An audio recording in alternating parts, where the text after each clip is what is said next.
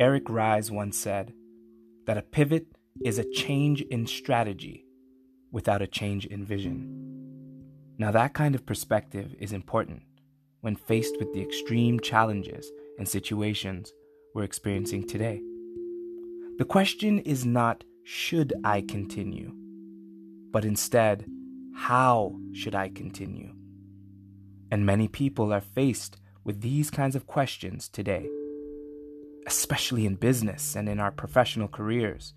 Can any good come out of a global pandemic that causes us to put an abrupt stop to all of our grandiose plans and forecasts?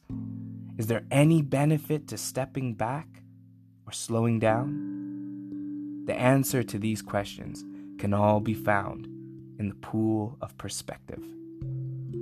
If a train is going full speed ahead and decides to slow down or to stop, to one passenger, this will present the risk of not arriving at their destination on time.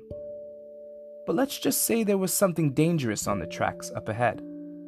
Slowing down or stopping could be the deciding factor in the safety of all the passengers on board, including the person concerned about their appointment. So, when your life is moving fast and everything seems to be on schedule, it's important to observe what might be up ahead.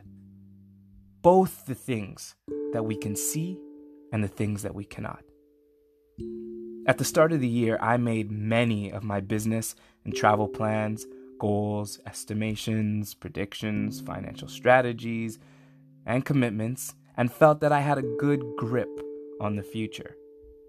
Within two months, every single plan was either changed or aborted altogether due to the COVID 19 outbreak.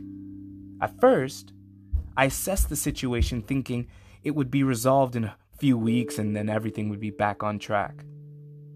But as the weeks went by, the situation escalated, and after the first month, I realized that I would have to prepare a new way forward the pivot.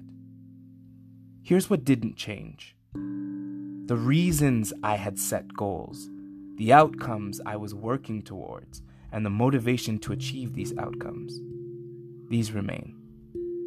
But this big challenge caused me to look for a new way of getting there, a new path, a new strategy, a new perspective, a new approach. Many wise men suggest we as human beings could learn a lot from studying the ants. When an ant is faced with a big situation or a big obstacle in its way, first, it will try to go around it. If the ant can't go around it, it will try to go over it. If it can't go over it, it will try to dig its way under it. If the ant can't go under it, it will try to push it. And if it can't push it, it will try to lift it. If it can't lift it, the ant will try to eat its way through it. Regardless of all the unsuccessful attempts, that ant will continue to try and find a way to get on the other side of that obstacle, even if it kills them.